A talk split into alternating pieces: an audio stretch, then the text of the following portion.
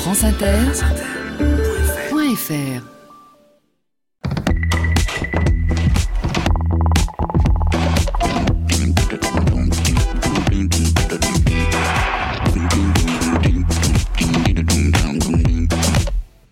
Bonjour à tous.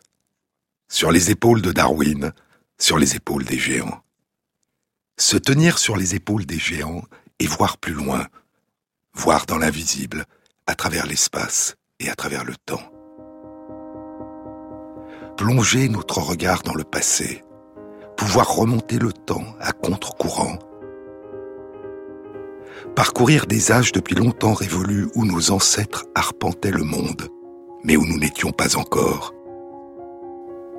Entrevoir ces mondes disparus qui nous ont donné naissance, découvrir des éclats de passé qui, soudain, ressurgissent de l'oubli, et ressentir un vertige. Le vertige du voyage, d'innombrables voyages depuis la nuit des temps. Aussi loin que nous remontons dans le passé, notre histoire est une histoire en chemin, en partance. S'en aller, chante Saint John Perse. S'en aller, s'en aller, parole de vivant. Dès le matin, dit Émile Verhaeren, dès le matin, je suis parti clair et léger, le corps enveloppé de vent et de lumière. Je vais, je ne sais où. Je vais, je suis heureux. Je marche avec l'orgueil d'aimer l'air et la terre, d'être immense et d'être fou, et de mêler le monde et tout à cet enivrement de vie élémentaire. Oh, les pas voyageurs éclairs des anciens dieux. Je m'enfouis dans l'herbe sombre où les chênes versent leurs ombres, et je baise les fleurs sur leurs bouches de feu. Les bras fluides et doux des rivières m'accueillent. Je me repose et je repars, avec mon guide, le hasard, par des sentiers sous bois dont je mâche les feuilles. Partir. Partez, dit encore Verhaeren. Partez avec le seul amour en vous, de l'étendue éclatante et hagarde. Oh, voir ce que personne avec ses yeux humains, avant vos yeux à vous, n'a vu. Fuir, dit Malarmé. Fuir là-bas, fuir. Je sens que des oiseaux sont ivres d'être parmi l'écume inconnue et les cieux. La plus grande épopée dont la trace écrite nous soit parvenue à ce jour est le récit d'un voyage jusqu'aux confins du monde. Un voyage à travers l'espace pour chercher le moyen de poursuivre le voyage à travers le temps. Souvenez-vous, je vous en ai déjà parlé. La quête de Gilgamesh, le grand homme qui ne voulait pas mourir, la quête de la vie sans fin. Lui qui ouvrit les passes des montagnes, creusa des puits sur la nuque des monts, passa la mer, la mer immense, jusque là d'où sort le soleil au matin, et explora l'univers entier en quête de la vie sans fin. Gilgamesh a vu mourir son ami Enkidu, qui avait partagé ses exploits, et soudain, Gilgamesh a peur de mourir.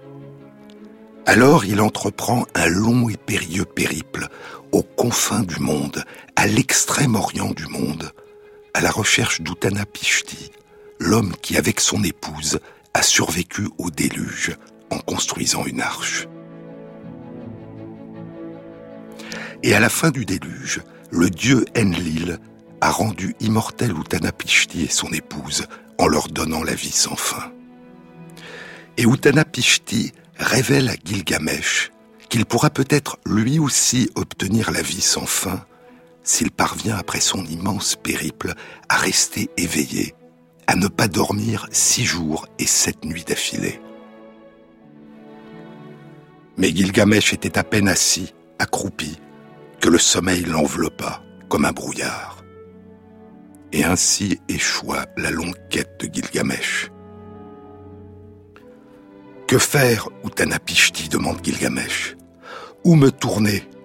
Où que je porte mes pas, m'attend partout la mort. Alors Utanapishti le lointain dit Gilgamesh, tu es venu jusqu'ici à grand-peine et fatigue. Je vais te révéler un mystère et te communiquer un secret des dieux. Il s'agit d'une plante. Si tu arrives à t'en emparer, tu auras trouvé la vie prolongée. Ce n'est plus la vie sans fin, c'est la vie prolongée. Elle permet de retrouver la jeunesse. Elle est au fond de la mer. Et Gilgamesh réussit à s'en emparer. Mais sur le long chemin de son retour, pendant son sommeil, un serpent lui dérobe la plante. Alors, dit l'épopée, alors Gilgamesh s'assit et pleura. Il reviendra des confins du monde dans la cité d'Uruk, mortel parmi les mortels, comme nous tous.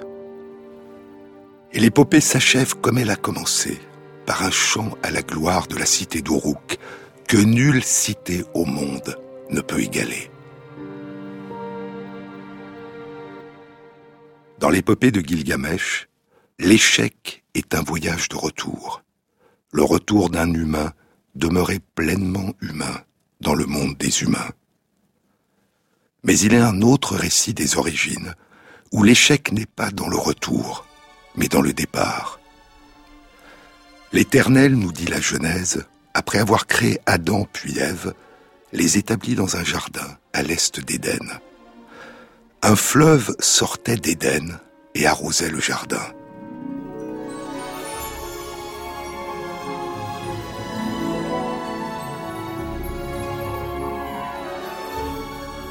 L'Éternel fit pousser du sol des arbres de toute espèce, agréables à voir et bons à manger, et l'arbre de vie, et l'arbre de la connaissance du bien et du mal, ou plutôt, nous dit Henri Atlan en traduisant littéralement le texte hébreu, l'arbre de la connaissance, à la fois bonne et mauvaise.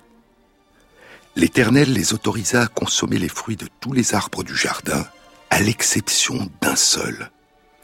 L'arbre au milieu du jardin, celui dont le fruit permet de connaître, vous n'en mangerez pas, vous n'y toucherez pas, afin de ne pas mourir.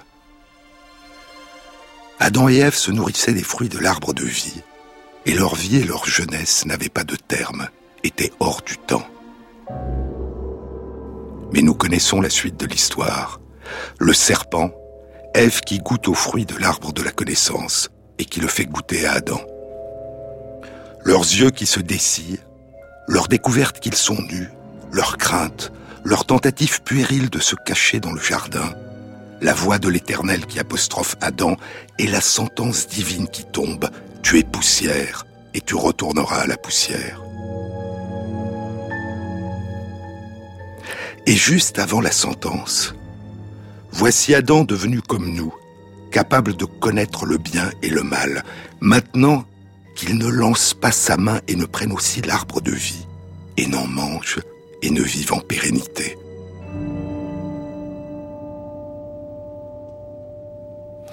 Il semble, c'est l'une des interprétations possibles du texte, il semble qu'Adam et Ève n'étaient pas, n'aient jamais été immortels.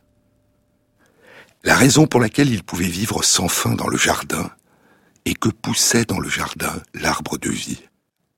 Ce que semble révéler la sentence, c'est que manger les fruits de l'arbre de vie repousse sans cesse le vieillissement et la mort.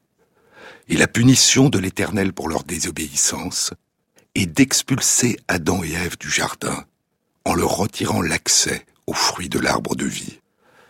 Et il fait demeurer à l'est du jardin, nous dit la Genèse, les chérubins et la flamme de l'épée tournoyante pour garder le chemin vers l'arbre de vie. Privés de ces fruits, Adam et Ève s'engagent dans un voyage à travers l'espace, hors du jardin, et un voyage à travers le temps, hors du temps de la vie sans fin. Dans l'épopée de Gilgamesh, l'échec mène au retour. Dans la Genèse, l'échec c'est un départ, un exil. Dans l'épopée de Gilgamesh, comme dans la Genèse, c'est une plante qui permet de retarder la venue de la mort. Pour Adam et Ève, c'est le fruit de l'arbre de vie qui pousse dans le jardin à l'est d'Éden. Pour Gilgamesh, c'est une plante qui vit au fond de la mer. Et dans l'épopée de Gilgamesh, comme dans la Genèse, c'est un serpent qui est la cause de la perte. Dans la Genèse, il est le tentateur qui incite Ève à goûter à l'arbre de la connaissance. Dans l'épopée de Gilgamesh, il est le voleur qui dérobe à Gilgamesh la plante qu'il a réussi à rapporter des profondeurs de la mer. L'échec comme fin du voyage, dans le retour chez soi. L'échec comme début du voyage, dans le départ de chez soi, dans l'exil. Partir. Mais parfois, la perte de la vie sans fin ne résulte pas d'un échec, mais d'un choix. C'est dans la plus ancienne et la plus grande des épopées de la Grèce antique dont les traces écrites nous soient parvenues. Les 24 chants du départ pour Troie et de la guerre de Troie, l'Iliade, et les 24 chants d'un retour qui n'en finit pas de s'achever, l'Odyssée. Des épopées que les Grecs appelaient des rhapsodies. Odée, l'ode, le chant, qui signifie aussi le chemin, des odes cousues les unes aux autres. Le premier chant de l'Odyssée commence par une invocation du poète à la muse. C'est l'homme aux mille tours, muse, qu'il me faut dire, celui qui tant erra quand de Troie il eut pillé la ville sainte, celui qui visita les cités de tant d'hommes et connut leur esprit, celui qui sur les mers passa par tant d'angoisses, en luttant pour survivre et ramener ses gens. Hélas, même à ce prix, tout son désir ne put sauver son équipage. Viens, ô fille de Zeus, nous dire à nous aussi quelques-uns de ses exploits. Ils étaient au logis tous les autres héros, tous ceux qui de la mort avaient sauvé leur tête. Ils avaient réchappé à la guerre et au flot. Il ne restait que lui, à toujours désirer le retour, et sa femme. Car une nymphe auguste le retenait captif au creux de ses cavernes, Calypso, qui brûlait cette toute divine de l'avoir pour époux.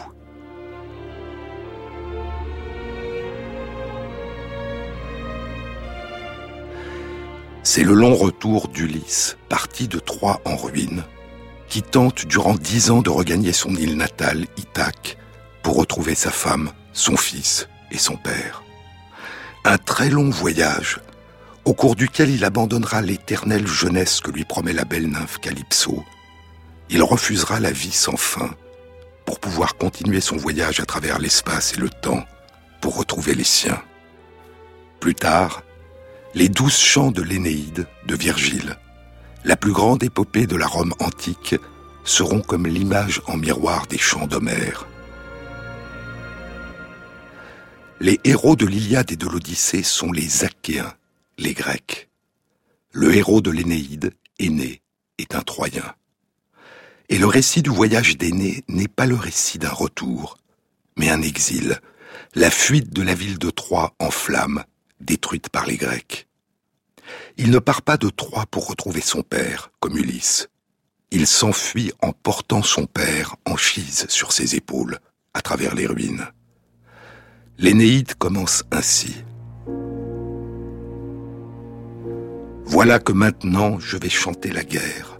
Et celui qui, exilé prédestiné, tout a commencé par lui, arriva des parages de Troie jusque en Italie, à Lavinium, sur le rivage. Lui qui, sur terre et sur mer, fut longtemps le jouet des puissances célestes. Lui qui eut tant à souffrir de la guerre pour fonder une ville dans le Latium. La nation latine Albe et ses anciens, et les murailles de la noble Rome. Aîné s'enfuit vers un pays qu'il ne connaît pas, un pays qu'il n'a jamais vu. Il ne retourne pas chez les siens, il part pour trouver une nouvelle terre pour les siens. Et il fondera Rome, terre d'exil, terre de début. Portes ouvertes sur les sables, dit Saint John Perse portes ouvertes sur les sables, portes ouvertes sur l'exil. L'exil n'est pas d'hier, l'exil n'est pas d'hier. Ô vestige Aux prémices, dit l'étranger parmi les sables, toute chose au monde m'est nouvelle. Et la naissance de son chant ne lui est pas moins étrangère. Toujours il y eut cette clameur, et ce très haut ressac au comble de l'accès, et sur toutes les grèves de ce monde, du même souffle proféré, la même plainte sans mesure. Et qui donc, avant l'aube, erre aux confins du monde avec ce cri pour moi? Oh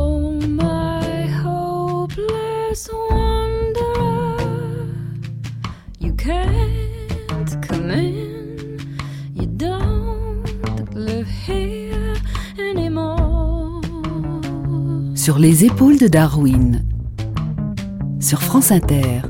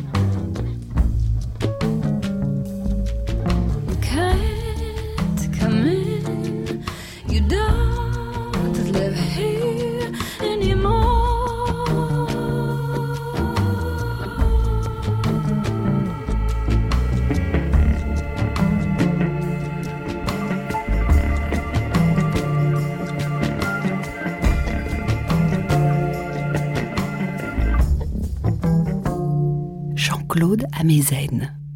Il y a dans tous les peuples des récits des origines, des récits de voyage à travers l'espace et à travers le temps.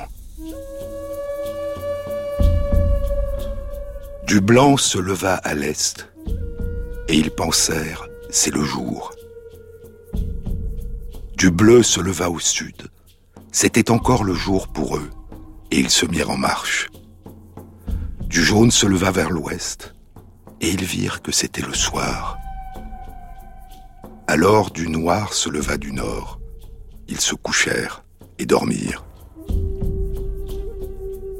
Puis ils passent du premier monde au second, puis au troisième, puis au quatrième, qui est notre monde.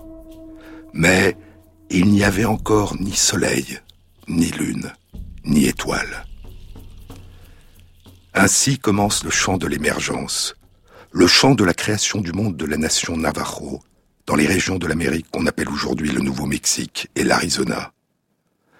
Et très loin de là, sur un autre continent, d'autres récits des origines, d'autres récits de voyage. C'est en Australie, dans une région aujourd'hui aride, semi-désertique, à 400 km au nord des côtes du sud de l'Australie, aux confins nord de la chaîne de Flinders, la plus longue chaîne de montagnes d'Australie, une série de pics crénelés en cercles concentriques, de couleur ocre et brune.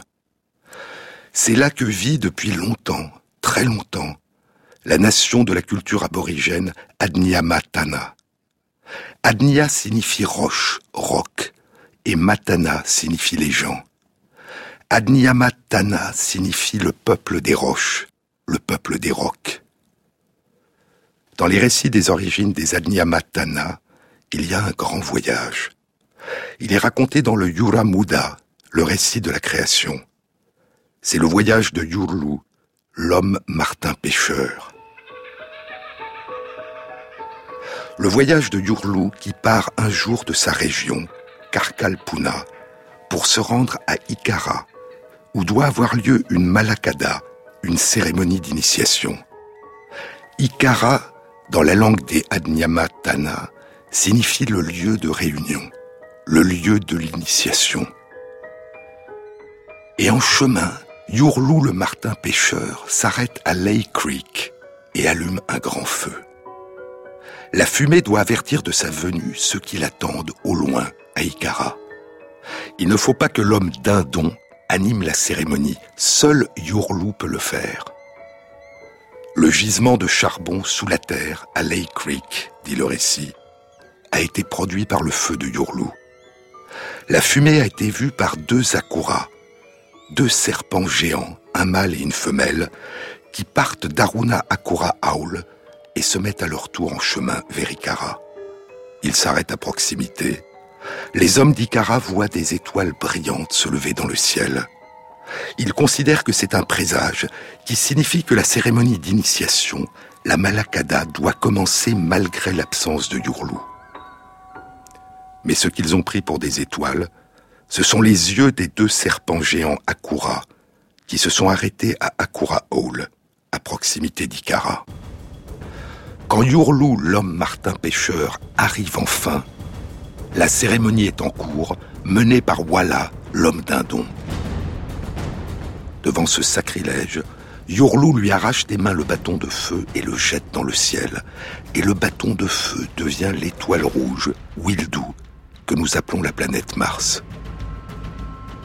Les deux serpents géants Akura se précipitent alors en tourbillonnant sur le lieu de la cérémonie et dévorent les hommes. Ils seront quatre seulement à échapper au désastre. Yurlou, le martin pêcheur, Walla, le dindon, et deux initiés. Walla et Yurlou s'enfuiront vers le sud, les deux initiés vers l'est. Et les têtes des deux serpents Akura, repus, immobiles, deviendront les deux montagnes qui entourent aujourd'hui Ikara. La tête du serpent mâle devint la montagne haute de plus de 1000 mètres qu'on appelle aujourd'hui St. Mary Peak.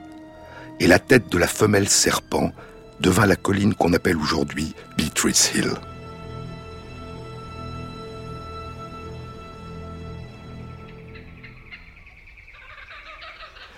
Les falaises de quartzite rouge de St. Mary Peak et de Beatrice Hill sont situées de part et d'autre d'Ikara, qu'on appelle aujourd'hui Wilpena Pound.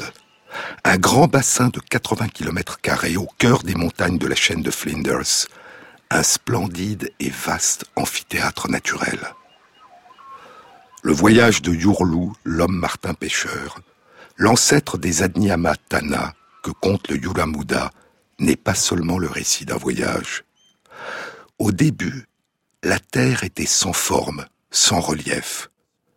Et le voyage de Yurlou a sculpté le paysage, il lui a donné sa forme. Il est l'origine du paysage, l'origine du charbon à Lake Creek et des deux montagnes qui entourent Ikara, Pound, et l'origine des gisements d'ocre que seuls les initiés peuvent prélever. Aujourd'hui, des mineurs creusent la mine de charbon de Lake Creek, le charbon de bois du feu de Yurlou. Des trains transportent le charbon, déchirant le silence jour et nuit. Et pour les Adnyama Tana, c'est leur histoire et leur présent qui est saccagé.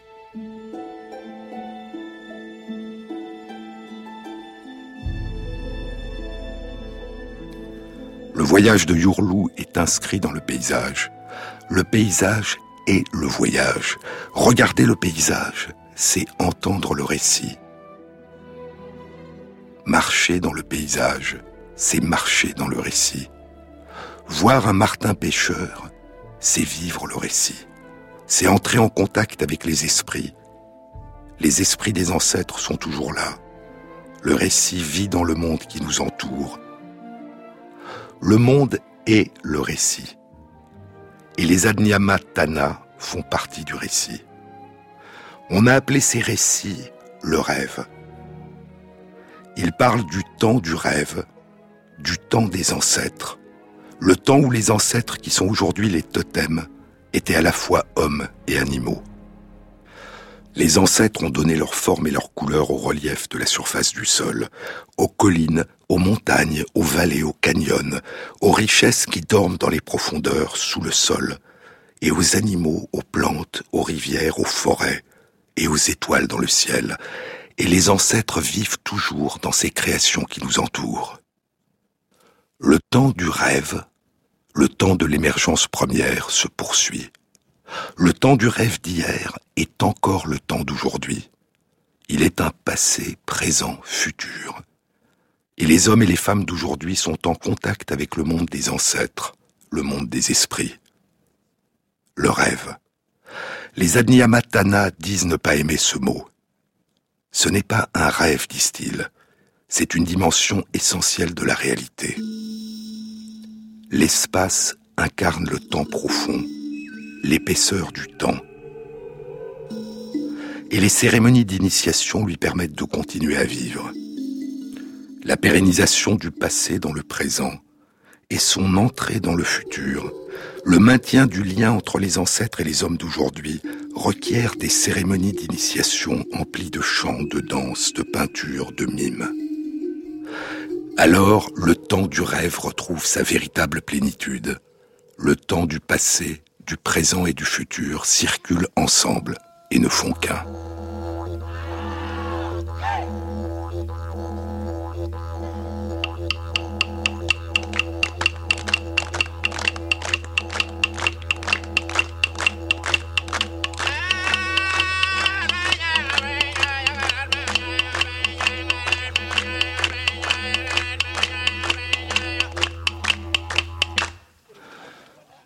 Temps retrouvé est le titre du septième et dernier livre de la recherche du temps perdu de Proust.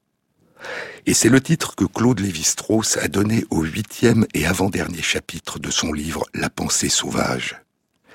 L'histoire mythique, écrit Lévi-Strauss dans Le temps retrouvé, l'histoire mythique offre le paradoxe d'être simultanément disjointe et conjointe par rapport au présent.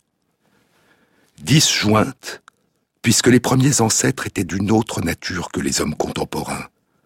Les premiers ont été des créateurs, les seconds sont des copistes. Et conjointe, puisque depuis l'apparition des ancêtres, il ne s'est rien passé, sinon des événements dont la récurrence efface périodiquement la particularité. Il y a les rites de contrôle, qui assurent la permanence et la périodicité de la vie, sa continuité il y a les rites historiques qui assurent le retour du passé dans le présent. Et il y a les rites de deuil qui permettent le passage du présent dans le passé. Les rites historiques ou commémoratifs, poursuit Lévi-Strauss, recréent l'atmosphère sacrée et bénéfique des temps mythiques, l'époque du rêve, disent les Australiens, dont ils reflètent comme un miroir les protagonistes et leurs hauts faits. Les rites de deuil correspondent à une démarche inverse. Au lieu de confier à des hommes vivants la charge de personnifier de lointains ancêtres, ces rites assurent la reconversion en ancêtres d'hommes qui ont cessé d'être des vivants. Et bien que le présent et le passé soient théoriquement distincts, les rites historiques transportent le passé dans le présent et les rites de deuil transportent le présent dans le passé. Les rites commémoratifs et les rites funéraires postulent qu'entre le passé et le présent, le passage est possible dans les deux sens. Le seul fait de célébrer ces rites suffit à changer le passé en présent et le présent en passé. Claude Lévi-Strauss cite Theodore Strellow un anthropologue australien qui a vécu avec la nation Aranda au centre de l'Australie, dans la région d'Alice Springs. Les montagnes, les ruisseaux, les sources et les mares, dit Strello, ne sont pas seulement des aspects du paysage beaux ou dignes d'attention. Chacun fut l'œuvre de l'un des ancêtres dont il descend. Dans le paysage qui l'entoure, l'homme d'aujourd'hui lit l'histoire des faits et gestes des êtres immortels qu'il vénère, des êtres qui, pour un bref instant, peuvent encore assumer la forme humaine des êtres dont beaucoup lui sont connus par expérience directe, en tant que père, grand-père, frère, mère et sœur. Le pays entier est pour lui comme un arbre généalogique ancien et toujours vivant. Chaque aborigène conçoit l'histoire de son ancêtre totémique comme une relation de ses propres actions au commencement des temps et à l'aube même de la vie, quand le monde tel qu'on le connaît aujourd'hui était encore livré à des mains toutes puissantes qui le modelaient et le formaient. Et pour qui sait l'entendre, le paysage chante aussi. Il résonne encore des chants des commencements des temps. Songlines, les lignes de chant. C'est le titre d'un livre de l'écrivain et voyageur anglais Bruce Chatwin, qui a été traduit en français, Le chant des pistes. Le livre commence ainsi.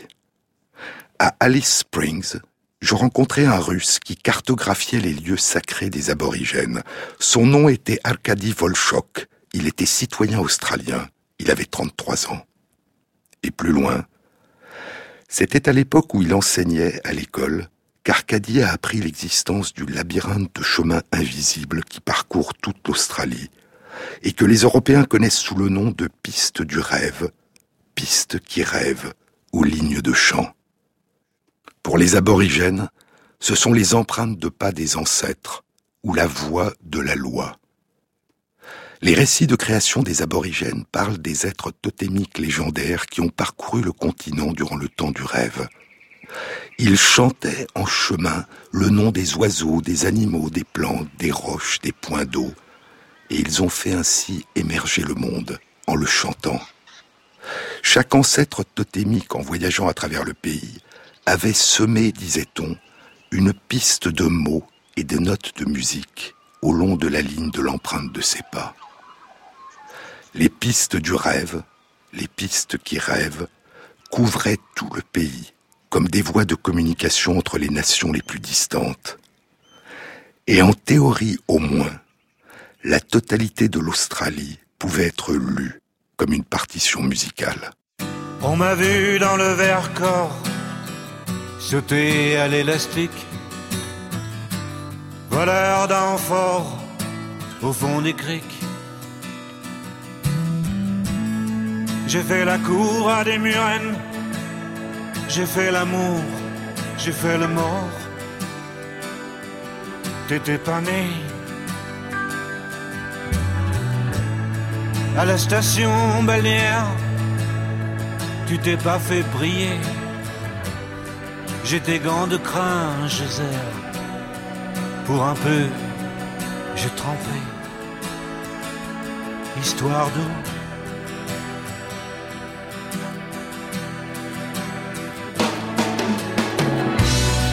Je je prends des trains à travers la plaine. La nuit, je mens, je m'en lave les mains. J'ai dans les bottes des montagnes de questions où subsiste encore ton écho. Où subsiste encore ton écho.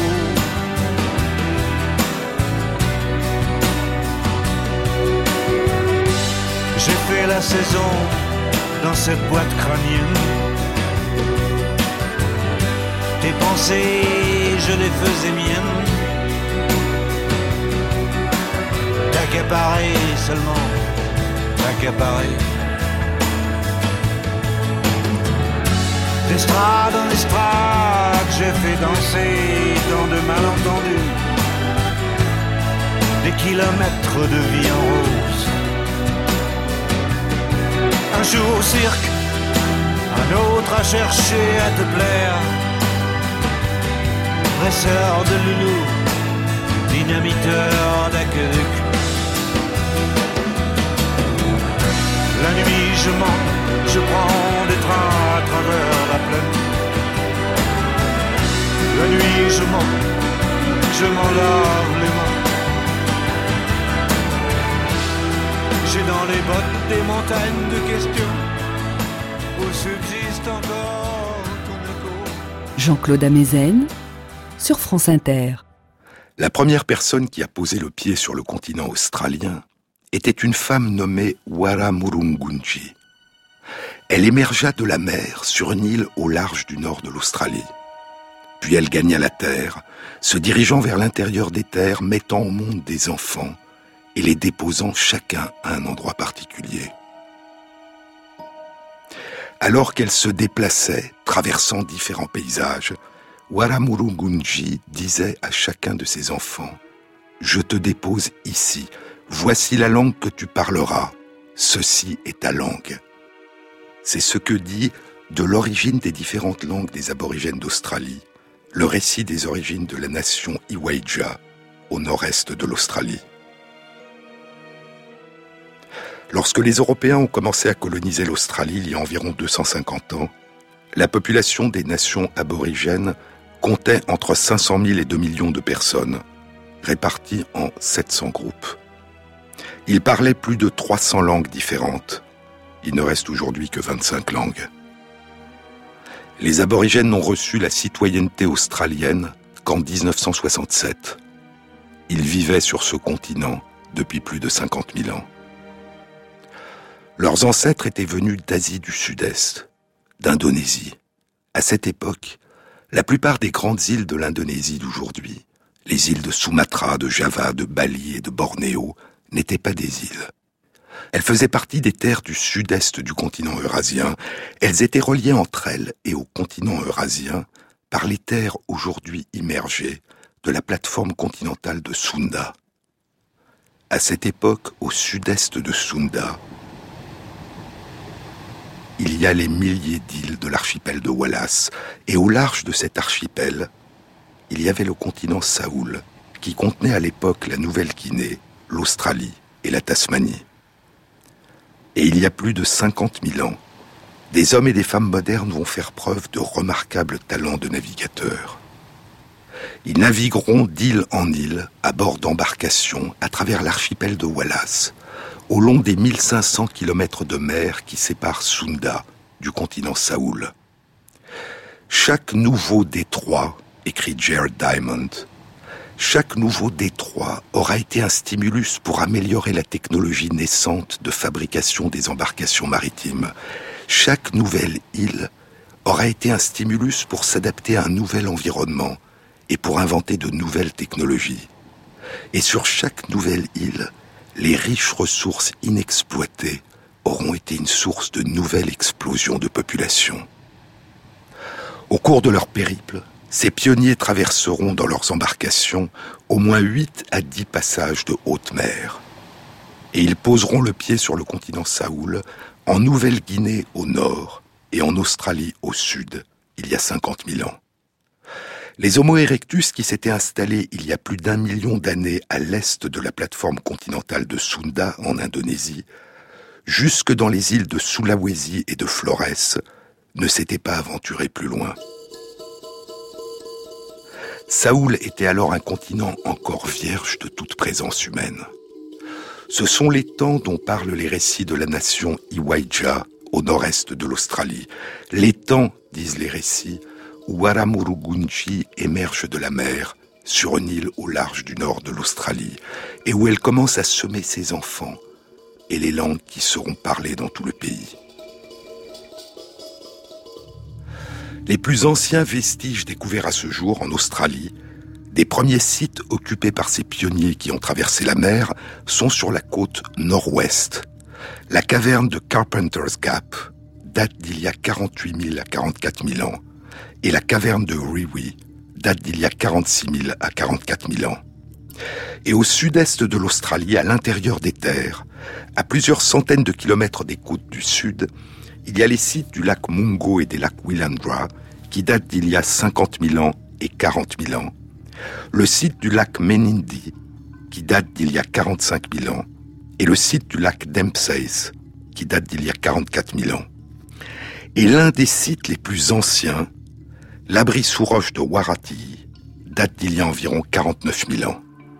Et ainsi, peu de temps après être arrivé sur le continent Saoul et s'être installé sur la côte nord ou ouest de l'Australie, les premiers arrivants avaient migré vers le sud, non pas au long des côtes, mais probablement en s'enfonçant à l'intérieur des terres à une distance de plus de 2000 km à vol d'oiseau.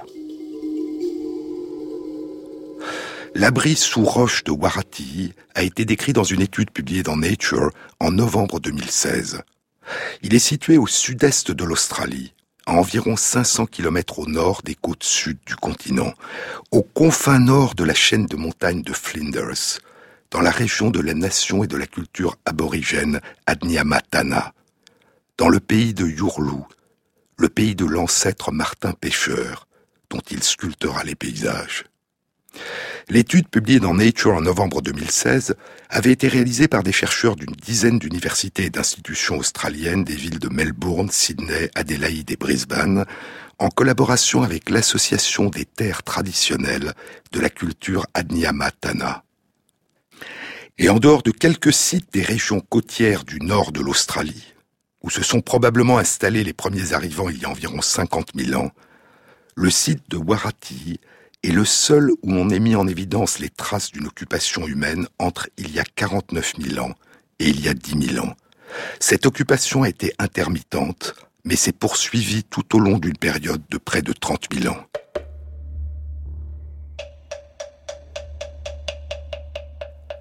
Il y a dans l'abri de Warati de l'ocre rouge qui date d'il y a 49 000 à 46 000 ans. Des outils fabriqués à partir d'os d'animaux qui date d'il y a 40 000 à 38 000 ans, du gypse, dont la source la plus proche était située à une quinzaine de kilomètres de là, qui date d'il y a 40 000 à 33 000 ans, et les chercheurs pensent qu'il était utilisé à la fabrication de pigments blancs.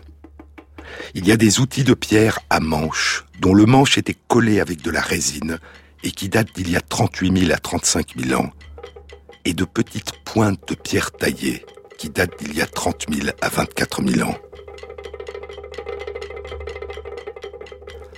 L'ocre rouge, les peintures à l'ocre rouge, le gypse, les outils fabriqués à partir d'os d'animaux, les outils de pierre à manches et les petites pointes de pierre taillées sont les plus anciens découverts à ce jour dans toute l'Australie et dans toute l'Asie du Sud-Est.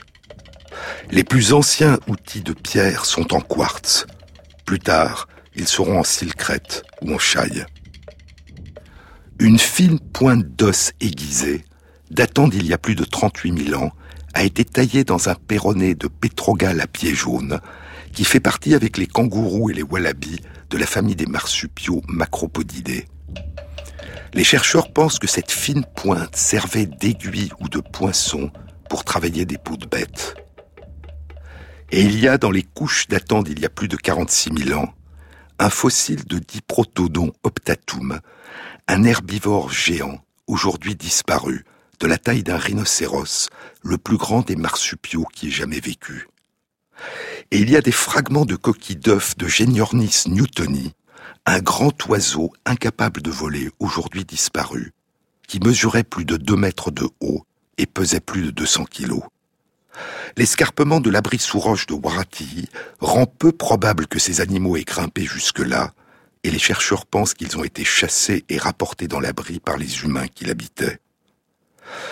Diprotodon optatum et Geniornis newtoni font partie des espèces de la mégafaune animale d'Australie qui a disparu il y a environ 45 000 ans. Et ces résultats suggèrent que l'arrivée des premiers habitants humains d'Australie a pu jouer un rôle dans cette disparition.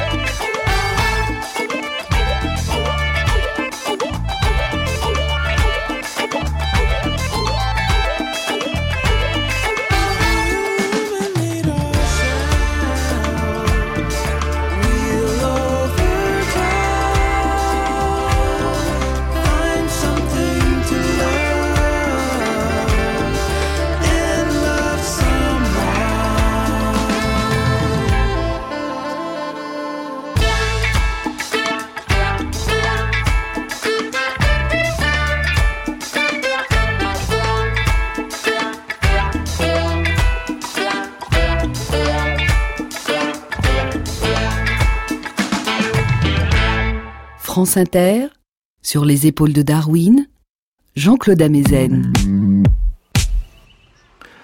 Au nord de l'Australie, en Nouvelle-Guinée, la plupart des sites d'occupation humaine les plus anciens qui avaient été découverts étaient au long des côtes, tout près de la mer.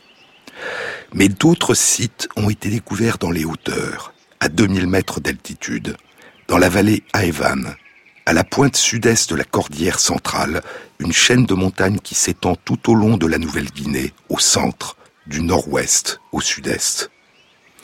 En 2010, une étude publiée dans Science indiquait que la plus ancienne occupation de l'un de ces sites, le site de Villacuave, remontait à une date située entre il y a 49 000 ans et il y a 43 000 ans.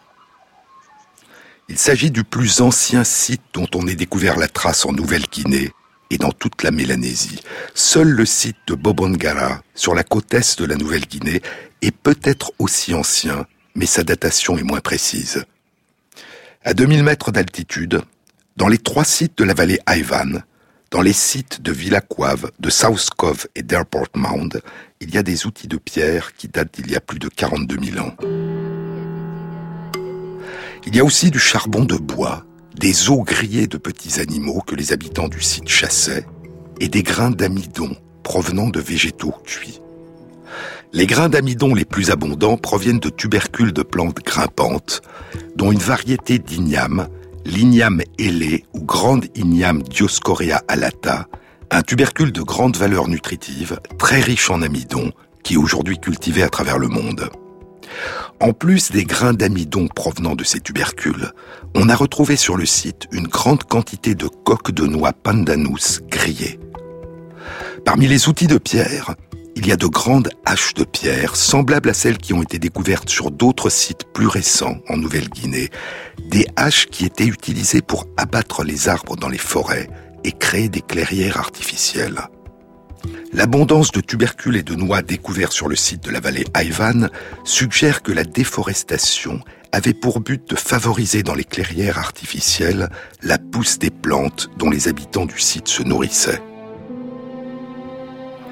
Il semble que ces premiers habitants de la Nouvelle-Guinée aient été non seulement de grands navigateurs ou des descendants de grands navigateurs, mais aussi des agriculteurs.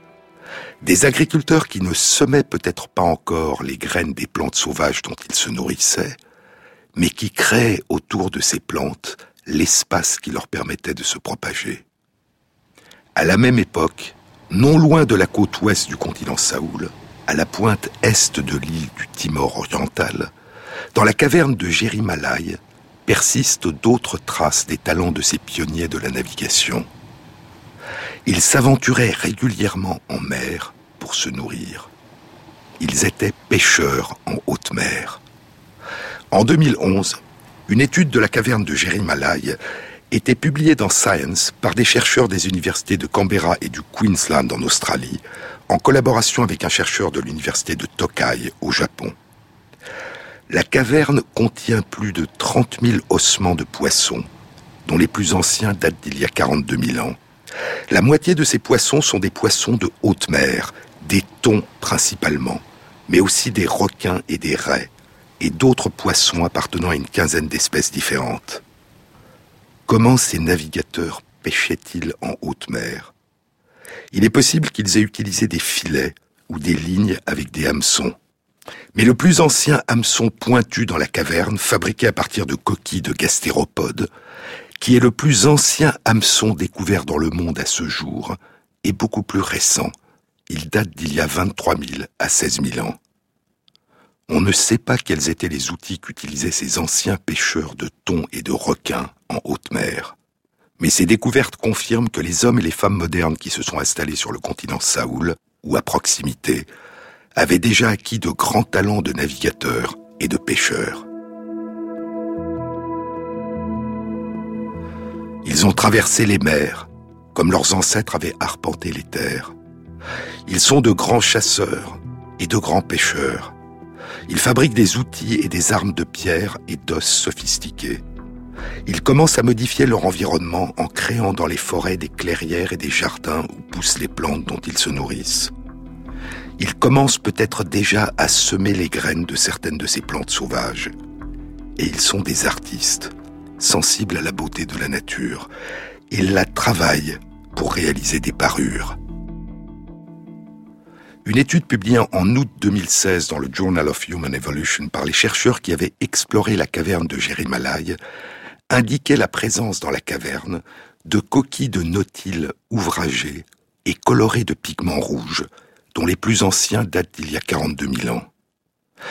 Et le même mois d'août 2016, les mêmes chercheurs publiaient dans PLOS ONE une étude rapportant la présence de coquilles brillantes d'autres gastéropodes, des olividés, travaillées et percées par des outils, qui datent d'il y a 37 000 ans et dont les chercheurs pensent qu'elles étaient utilisées pour former des colliers. Mais à cette période, sur le continent Saoul et à l'ouest du continent, une extraordinaire révolution artistique avait déjà commencé. Dans un abri sous roche du plateau d'Arnhem, près de ce qui est aujourd'hui la côte nord de l'Australie, il y a ce qui est peut-être la plus ancienne peinture sur la paroi d'une caverne du continent Saoul, une peinture à l'ocre rouge, une peinture de deux oiseaux géants, Geniornis newtoni, des oiseaux qui se sont éteints il y a environ 45 000 ans. Et au large du continent Saoul, à l'ouest, près de la plateforme continentale de Sunda, dans la grande île de Sulawesi, au sud, sur les hauts plateaux calcaires de Maros et de Pangkep, il y a sur les parois des cavernes de Liang Barugaiva et de Liang Timpuseng des empreintes rouges de mains humaines en pochoir qui datent d'il y a au moins 40 000 ans et des peintures d'animaux dont les plus anciennes ont plus de 35 000 ans. Et ainsi, les descendants des migrants qui avaient accompli un extraordinaire voyage et s'étaient installés dans l'île de Sulawesi sur le continent Saoul, et les descendants des migrants qui s'étaient installés en Europe, se sont engagés à la même période dans une même révolution artistique, l'art de la peinture pariétale. Étonnant voyageur, dit Baudelaire. Étonnant voyageur. Quelles nobles histoires nous lisons dans vos yeux profonds comme les mers. Montrez-nous les écrins de vos riches mémoires, ces bijoux merveilleux, faits d'astres et d'éther. Dites, qu'avez-vous vu? Ce qu'ils ont vu, nous ne pouvons que tenter de l'imaginer.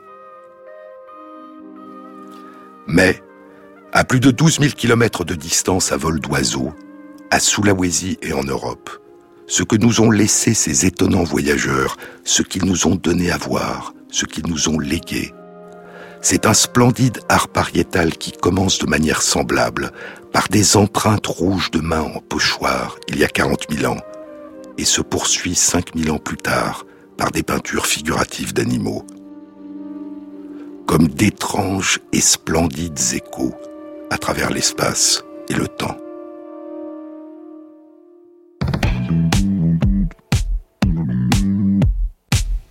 La prochaine rencontre transdisciplinaire du Centre d'études du vivant dans la série Les bêtements du temps aura lieu le mardi 14 mars de 19h à 21h à Paris. J'animerai la rencontre sur le thème La mémoire ou le temps incorporé. Vous trouverez tous les renseignements sur la page de l'émission sur le site franceinter.fr.